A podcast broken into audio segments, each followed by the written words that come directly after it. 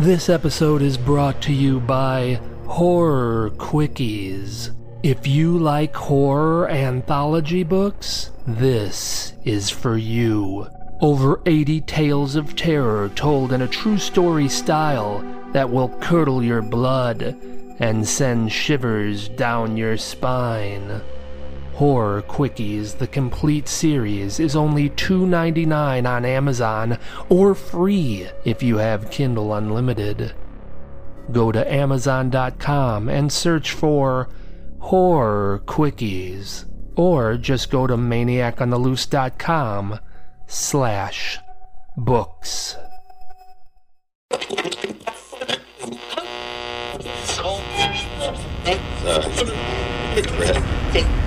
If you like scary stories, you've come to the right place.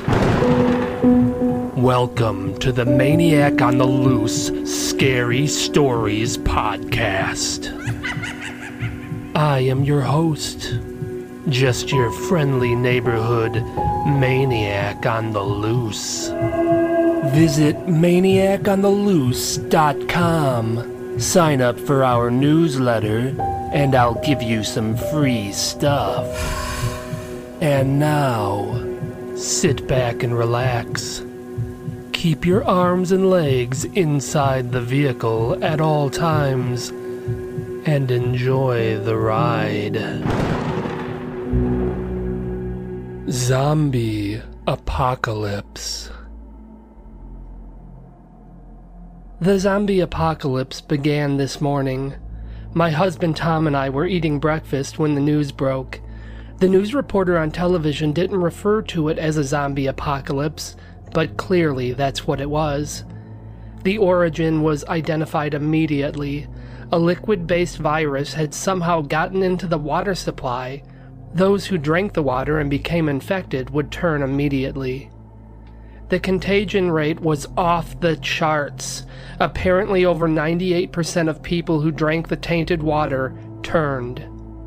Tom and I both drank water with breakfast, but apparently we were part of the lucky 2%. Tom was concerned that maybe the virus would take hold later in the day, but the newsman on TV was adamant that the infection and the change were immediate. Water was cut off to everyone, but apparently that was a case of too little, too late. The highly infectious nature of this virus makes it impossible to contain. Those who are infected become paranoid and violent. They savagely attack others on sight, usually biting and clawing with malice. These monsters are ferocious. Unlike the zombies from movies and TV shows, they aren't slow, lumbering, brain dead creatures. The real zombies retain their knowledge, and they can run and operate vehicles. The newsman even reported one zombie using a gun to shoot down his neighbors. The virus is spread through liquid being passed from one person to another. That means if someone comes in contact with any liquid from an infected person's body, they will be turned. Apparently, blood, saliva, urine, semen, whatever the liquid is, will absorb into people's skin. So it isn't an open wound situation. This is a matter of infected liquid simply touching you. And from what the reporter said, the zombies are actively attempting to infect others. Some zombies were reported spitting and urinating on others with the intention of turning them. The images that we saw on TV before the broadcast was cut off were catastrophic. Cities were on fire. Hordes of zombies were running through the street, attacking anything that moved. The broadcast was cut off before they made any suggestions as to what we could do to protect ourselves, but from what we heard, it's unlikely that they could have given us any prudent advice. We live in a rural area on a farm. Our nearest neighbor is about half a mile down the road. Our house is on top of a hill and has a long driveway. We have a motion detector at the end of the driveway to alert us when someone is coming up to the house. When the alarm started sounding, I looked out the window and could see a fleet of vehicles coming up the drive. I stared out the window until they got close enough for me to see them well. It was them. It was the zombies. I could see the savage look on their faces. They were probably going door to door to kill everyone or infect them. Our only chance was to hide. We could have hidden in the house, but surely they would check every nook and cranny and eventually find us. But we have a barn. Perhaps they wouldn't think to check in there. Maybe when they saw the house was empty, they would assume that we weren't home and would go away. I felt like that was our only chance. We had to get to the barn without being seen. We snuck out the back door just as we heard them pounding on the front door. The barn was approximately 200 feet from the house. We bolted out the back door and darted toward the barn. Tom is faster than me and made it inside the barn slightly before I did. Just before entering the barn, I turned to see if we made it without being seen. A zombie was standing on our back porch. It was staring at me. I rushed into the barn and frantically explained to Tom that I had been spotted. We had to seal up the barn the best we could and try to keep them out. There are two doors to the barn. They are sliding metal doors that have wooden brace locks. It wouldn't be easy for them to get in. There was also a loft that we could climb up to if they penetrated the doors. I looked out a crack between the wood planks of the barn walls to see if they were coming. There they were an army of zombies. At least ten cars had surrounded our barn. The zombies were standing by the vehicles as if ready to charge. They were screaming out in fury. It was as if they were trying to speak to us, but their words had transformed into guttural growls. There was no escape. We had no chance. There were just too many of them. That's when I got an idea. Why should we wait here for them to attack us? Why don't we turn the tables on them? Why don't we take the initiative and attack first? How dare these zombies come to our home and assault us? I wanted to run out of that barn and tear them apart. I wanted to bite them, scratch them, spit in their faces, and piss all over them. I looked over at Tom. I didn't even have to say anything to him. I could tell he was thinking the same thing I was. I took in a deep breath, opened the door to the barn, and we charged. Zombie apocalypse outside the barn. My name is Austin Baker. I'm the sheriff of a very small town in northern Tennessee. The virus broke out a few hours ago. It was in the water everywhere. My understanding is that it originated in Florida and has already worked its way up to Tennessee and beyond. That's how contagious this is. I don't consider myself a law enforcement officer. I'm a peace officer. Honestly, I don't see how this virus can be stopped or even contained, but it's my duty to protect the citizens of my little town and that's what I'll do until my dying breath. I rounded up my deputies, and our mission was to go door to door to check on the townfolk. We'd advise the ones who were not infected to barricade themselves in their houses or join us. As for those who were infected, well, they'd have to be eliminated. The infected were easy to spot. Their faces were splotched with sores, their teeth were stained dark yellow, and their fingernails had turned black. It was spreading faster than I could imagine. We quickly realized that there was a better than 50 50 chance that any house whose door we knocked on would contain the infected. At one of the houses, an infected person spit on one of my deputies. He changed immediately. We eliminated him before he had a chance to spread the virus to anyone else. When we arrived at Tom and Tina's farmhouse, I had my fingers crossed. Tina was a good friend of my wife. I had hoped we had gotten there in time. When we knocked on the door, I could hear them running through the house. We busted the front door in, and I hurried out the back door. I saw Tina pausing to look at me before she rushed into the barn. We surrounded the barn with our vehicles, and my deputies and the townfolk who chose to help us all prepared themselves. I got on the bullhorn and pleaded with Tom and Tina to come out. I told them that if they were not infected, they had nothing to worry about. It was only a few minutes later when they exited the barn and charged us. Both of them were covered in sores and their fingernails were black. They were gnashing their hideous yellow teeth when we shot them down. From here, we'll move on to the next house, and the next.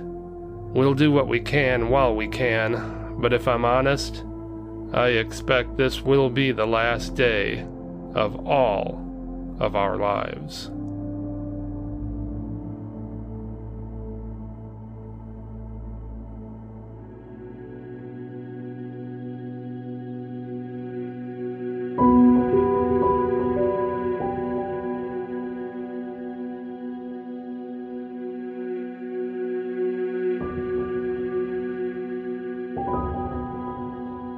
Spying on my neighbors. I'm a 40 year old male. I live on Main Street in the historic district of a large town. Most of the buildings on Main Street have a business on the ground floor and apartments above them. Most are loft apartments with large open spaces that consist of an entire floor. Some of the taller buildings have three loft apartments the smaller one's just one. The apartment I live in is considered an executive loft, meaning my apartment consists of two floors. It's quite nice. From the front window of my apartment, I can see out over Main Street. I also have a world class view of the apartments across the street. The building across the street is a shoe store on the ground floor. The second and third floors are two separate loft apartments.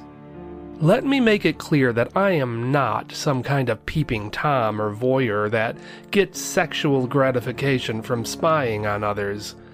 But I am curious by nature and a bit nosy, so when my neighbors across the street leave their curtains open, I tend to observe, sometimes for hours on end.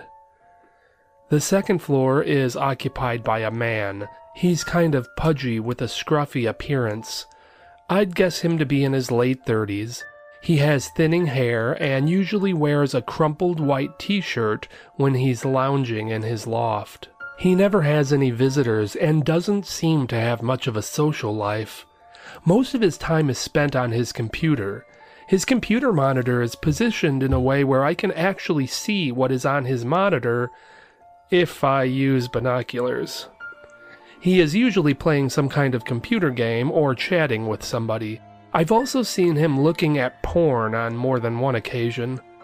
The third floor above him was empty for the past few months, but recently a young woman in her 20s has moved in. She's a looker with a nice body and long blonde hair. She uses her phone a lot, both for talking and texting. Her preferred lounging apparel is a t shirt and short shorts. She spends most of her nights cuddled up on her couch watching TV. The building next to theirs is an Italian restaurant. From what I've observed, she's a waitress at that restaurant, which is pretty nice for her as far as proximity to her living quarters goes. I refer to the woman on the third floor as Blondie, and the man on the second floor as Pudge. I have fallen into a routine of checking on both apartments when I get home from work. I'm usually home by 6. Pudge gets home before I do. Blondie usually is gone in the evenings until about 10 p.m. I started noticing that when Blondie got home, Pudge would look up at his ceiling, apparently able to hear her walking around above him. He appeared curious about his new neighbor.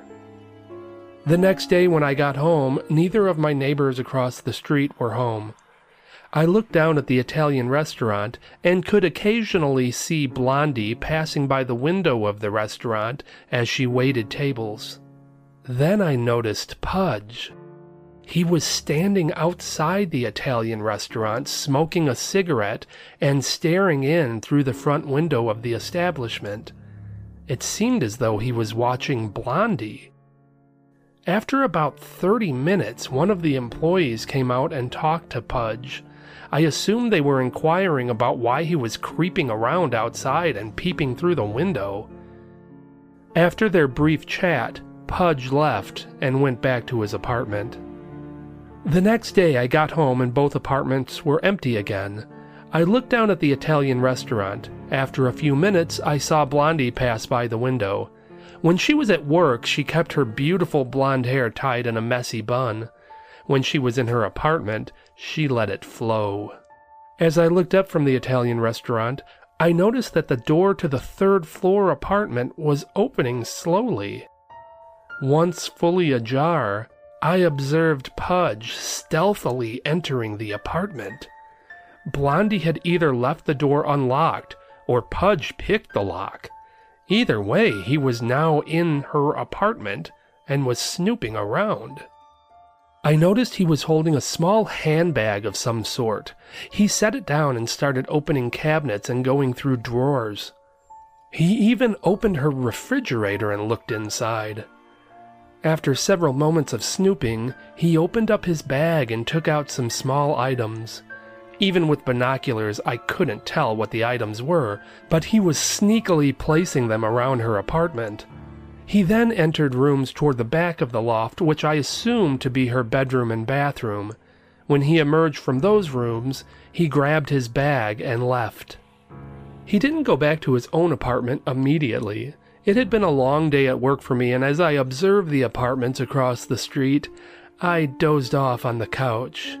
When I woke up, it was morning and I was running late. I threw on a fresh set of clothes and rushed to work. It was Friday, and my boss took several of us out for dinner after work. After finishing dinner, we hung around at the bar and had several drinks. By the time I got home, it was well after 10 p.m. I went to my window and checked on my neighbors. Blondie's apartment lights were on, but I didn't see her. Pudge was sitting at his computer. He seemed to be fidgety and was moving around a lot. Curious as to what he was viewing, I looked through my binoculars and focused on his computer screen. He appeared to be watching some kind of security camera screen. On the left side of the screen were thumbnail images of certain rooms. As he clicked on a thumbnail, it would enlarge and take up the majority of his screen. The main image he was watching was in a bathroom.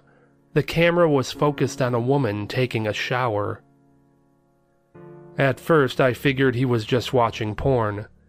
Then I recognized the girl in the shower. It was Blondie. She stepped out of the shower, dried herself off, and walked off screen. Pudge then clicked on another thumbnail image. Blondie's bedroom was now on screen. She moved into view and started getting dressed. I was repulsed when I realized that Pudge was pleasuring himself as he watched Blondie get dressed. After getting fully dressed in her casual wear, she walked to the living room, laid down on the couch, and closed her eyes. At the same time, Pudge clicked a thumbnail that enlarged the living room and continued watching her. Obviously, those were cameras that he had placed around her apartment yesterday. I felt the need to let Blondie know what was going on. One could only gain access to the apartments in that building through an entry door by the side of the shoe shop. That door could only be opened with a key, so just going up to her apartment and knocking on the door was not an option. I could go to the Italian restaurant and let them know what was going on. They would have her phone number and could call her. But it was late and the restaurant was closed. I started pacing as I considered all my options. After several minutes, I went back to my window and looked out through my binoculars. I noticed Pudge was no longer in his apartment. I scanned up to Blondie's apartment. She was still on the couch, but had awakened from her short slumber. She was gazing about the room and then looked out her window. Her eyes locked on to me. She spotted me watching her through my binoculars. I could tell by her expression that she was appalled. She rushed to her window and grabbed hold of her curtain. As she did this, I could see her apartment door slowly opening up behind her. I started waving and, and pointing to get her attention, but then she pulled her curtain shut. I wasn't sure what to do. The door was opening up behind her. Who was that?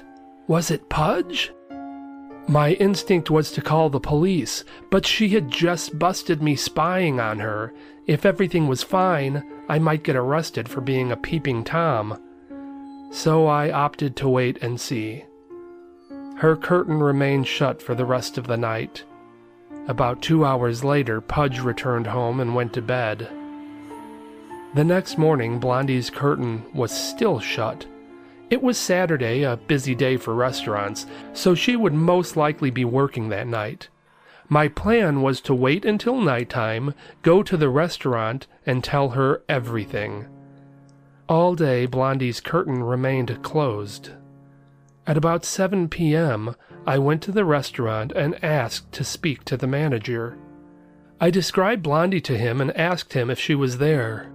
I was alarmed when he told me that she didn't show up to work that night and was not answering her phone. At that point, I called the police and told them what I knew. I watched from my apartment as they opened up Blondie's curtain and searched her loft. I continued watching as they went to Pudge's apartment. Pudge appeared to be cooperative. I'm not sure what the police were saying, but they pointed at the apartment above them several times as they spoke. Then they pointed out the window toward my apartment. I guess they were mentioning to Pudge what I saw. Pudge turned and looked out the window. He spotted me before I could scurry out of view. The police were in both apartments for quite a while searching. When they left, all was quiet and Pudge went back to his normal routine, while Blondie's apartment remained dark. I asked the police what happened. They informed me that Pudge denied everything. They said they did a thorough search and found nothing incriminating. And that was that. Reports started circulating of Blondie's disappearance.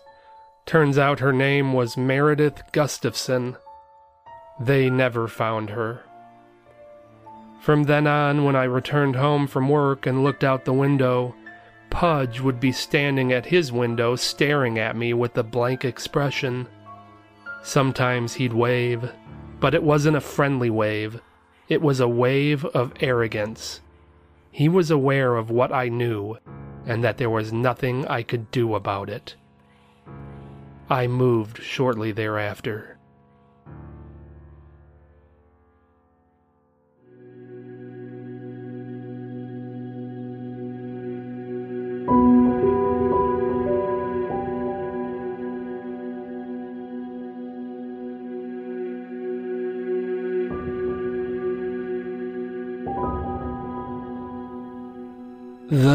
1950s house. My boyfriend Ronald, who was just a little older than me, was a carpenter. He flipped houses for a living. In case you don't know, that means he would buy a house that needed some work, fix it up, and then sell it for a profit. The thing that separated my boyfriend from most house flippers was that he would live in the house he was working on. He'd buy a rundown house and move in, then he'd live there while he was working on it. He said he got bored with houses he lived in quickly, so that was his way of keeping things fresh.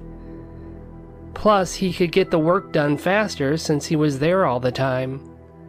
We had been dating for over two years, so I had gotten to see a variety of different houses during that time. It was sort of exciting.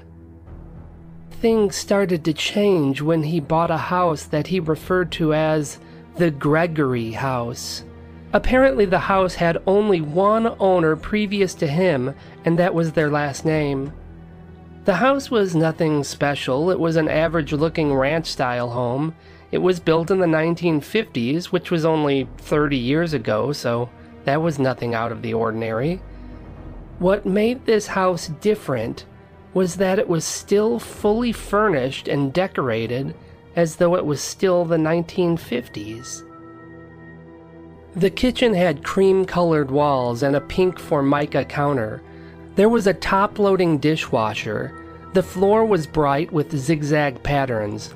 The kitchen chairs were vinyl, and the kitchen table had chrome legs. The bathroom was tiled in mint green. The floor was black and white checked, and the front section of the sink was supported on two thin metal legs. The living room had a Scandinavian color scheme with various shades of brown and gray. It made for a muted feel. It was decorated with laminated plywood furniture, and in the corner of the living room was a stand up radio. The radio was probably from the 1940s, but it fit in just fine with the decor. It was a striking, polished birchwood radio that looked brand new. It had round dials and plastic buttons, definitely the most eye catching piece in the house. The house didn't need much aesthetic work. From what Ronald said, the main issues with the house were electrical and plumbing. Once Ronald moved in, I noticed that things gradually started to change. Ronald was the kind of guy who liked to go out to dinner and a movie most nights. He was never one that liked to be cooped up in the houses he was working on. When he was done working for the day, he wanted to get out of there for a little while. The first week he was there, things were mostly normal. We went out a few times during the early portion of the week. Once it got closer to the weekend, he kept saying he wasn't feeling too good. He complained that he was tired and wanted to stay in. I didn't think much of it. Everyone is entitled to feel under the weather from time to time. The second week he was there, we only went out once. Ronald always had a mop of hair that he didn't do much more than run his fingers through in the mornings, and that was good enough. It was unusual when he started greasing his hair and slicking it back. Don't get me wrong, it looked good but it just wasn't him. Due to the type of work he did, Ronald often dressed casual, but most of the shirts he wore were loud, like rock concert t shirts, and funny shirts like the kind that said, I'm with stupid, and had an arrow pointing to the side. Now, he was wearing plain t shirts and dungaree jeans that were rolled up at the ankle. Sometimes he'd be wearing a leather bomber's jacket or a Harrington wind cheater. I asked him where he got all the new clothes, and he said they were in one of the closets. When I'd question him about why he was wearing them, he'd be short with me and just state that he liked them. As time went on, he'd go out with me less and less. He wouldn't make a big thing about it, he'd just say he was busy. It got to the point where he just never wanted to leave the house. And every time I went over there, he had that old radio on. It was lit up bright and loud. I'd have to raise my voice to be heard over it. And it was always playing 1950s music. Elvis, Sinatra, Dean Martin, Chuck Berry, Bobby Darin, you name it. If it was popular in the 50s, it was playing on that radio. Back in the 1980s, we didn't have the music options we have today. You couldn't just play music from the 1950s at will. You were stuck with whatever the radio stations played, and most stations played modern music. There was an oldies station in our area, but that played a lot of commercials. This radio was not playing commercials. I never heard one commercial anytime I was over there. It just went from song to song to song. Over the next couple of weeks, he grew more and more distant. He used to call me every night before he went to bed. Even if the conversation were short, he liked to say goodnight.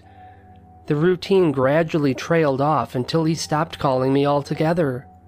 I asked him repeatedly what was wrong and what was going on. He'd just stare off and mumble that he had a lot going on or some nonsense like that. It reached the point to where if something didn't change, our relationship was going to be over. I went to the 1950s house to give him an ultimatum. As I walked up to the house, I could hear that 1950s music blaring. When I walked by the front window, I could see Ronald inside the house. He was dancing. Ronald never danced, ever. He hated dancing. He would never take me dancing. He didn't want anything to do with dancing.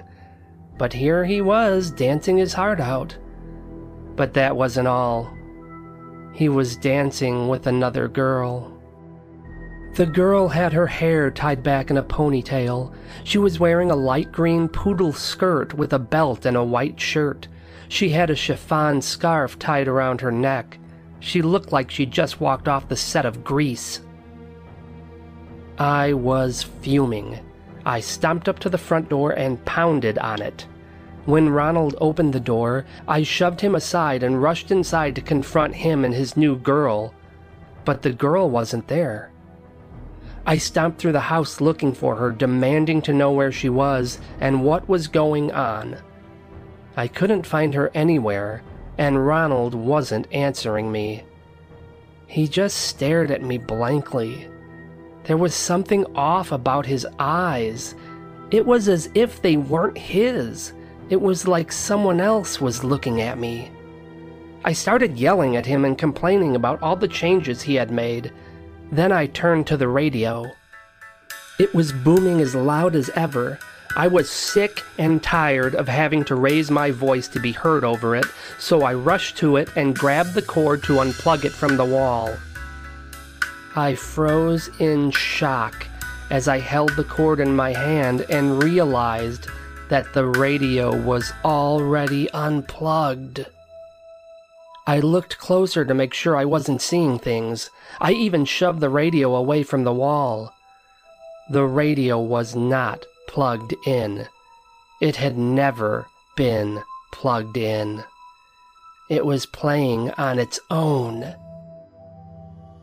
I looked up at Ronald. My mouth was agape. He just stood there emotionless and continued to stare at me blankly. It was as though it wasn't him anymore. I hurried past him out the door and drove home as fast as I could. Later that night, when I was home, my phone rang. I picked it up. On the other end, all I heard was 1950s music. This lasted for about 20 seconds and then the phone went dead. I never saw or heard from Ronald again.